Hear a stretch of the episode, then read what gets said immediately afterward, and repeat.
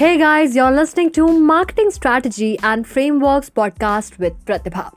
In this episode series, we are going to understand about the concept of PESTEL analysis. We are now aware of many marketing strategies that are followed by companies everywhere. The prerequisite for all of these is a well laid out research plan that determines what scheme to follow and how to use it most effectively.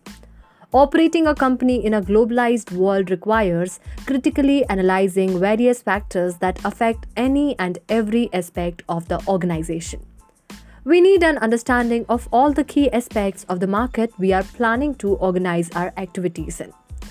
This is when PESTEL analysis comes into play. However complicated the term might sound, the concept is rather easy to understand. It gives a complete picture of the environment from different perspectives and prepares for success as well as challenges associated with the field. PESTEL analysis is essentially a tool used by marketers to study various environmental factors, micro and macro, that impact the organization's functioning.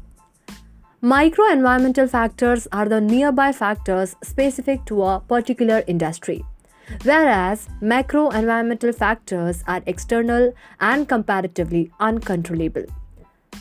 PESTEL is mnemonic, which tells us about the various aspects of the market that have the potential to impact the industry or organization. P stands for political, E for economic, S for social, T for technological, L for legal, and E for environmental.